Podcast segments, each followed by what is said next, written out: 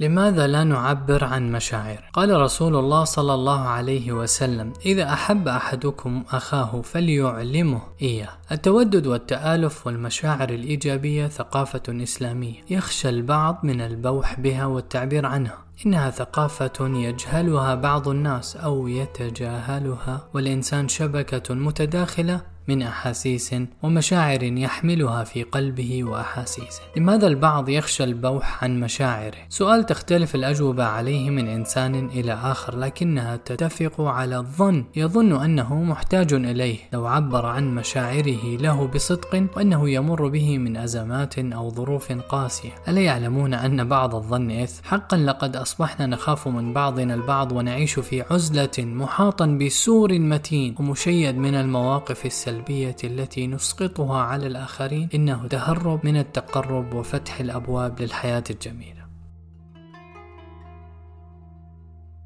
المشاعر السلبية نحو الآخر ترهق الإنسان وتجعله يعيش في عالم الكبت وعليه التخلص منها وهي طريق معبد للأزمات النفسية وأمراض القلب والوحدة. كبت المشاعر الإيجابية والسلبية تسبب نفس الضرر، لكن الضرر يختلف فالمشاعر السلبية تذهب وتستقر في العقل الباطن وتؤثر فينا بصور وطرق ملتوية. أما المشاعر الإيجابية تلح وتصر على الإنسان أن يظهرها وهناك صور كثيرة للبوح عن هذه المشاعر. المشاعر ما الذي يمنع أن نعبر عن مشاعرنا لمن نثق بهم نتحدث عن غضبنا أو خوفنا أو ضعفنا أو أي شيء نشعر فيه هذا لا ينتقص من قيمتنا ولا يضعف من داخلنا بل نجعل لأنفسنا قيمة حقيقية تأخذنا إلى بر الأمان والاستقرار العاطفي والنفسي. قد قيل إن كتمان المشاعر يجعل الإنسان أكثر عرضة للانفعال الشديد في المواقف التي لا تستحق كل هذا الغضب. تعبير عن المشاعر يزيد ثقة الفرد بنفسه ويقوي من شخصيته ويرتاح ويريح عقله من التفكير. توصلت دراسة بريطانية بلجيكية مشتركة إلى أن أجزاء مختلفة من الدماغ يتم استعمالها عندما يختار الشخص إخفاء مشاعره بمحض إرادته مقارنة بأمره لإخفاء هذه المشاعر. وكما هو معروف هناك العديد من المشاعر التي تدور التي تدور داخل الإنسان ومنها الحنان، الحب، قسوة رحمة غضب فرح قلق غيرة حزن إعجاب العدوانية والخضوع. في بيوتنا هناك من يكبح ويسكت الآخر حتى يعبر عن مشاعره ونسمعه أشد الألفاظ وأقساها فاقدين بذلك ثقافة التعبير عن المشاعر.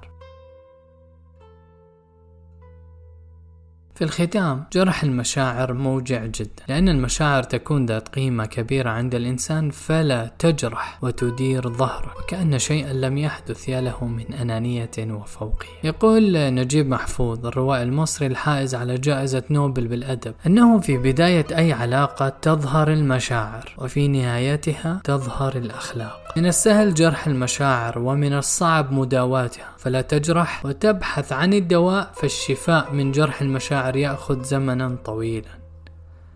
والإنسان لا ينسى لا ينسى من جرحه ما دام قلبه ينبض بالحياة وإن أبدى غير ذلك.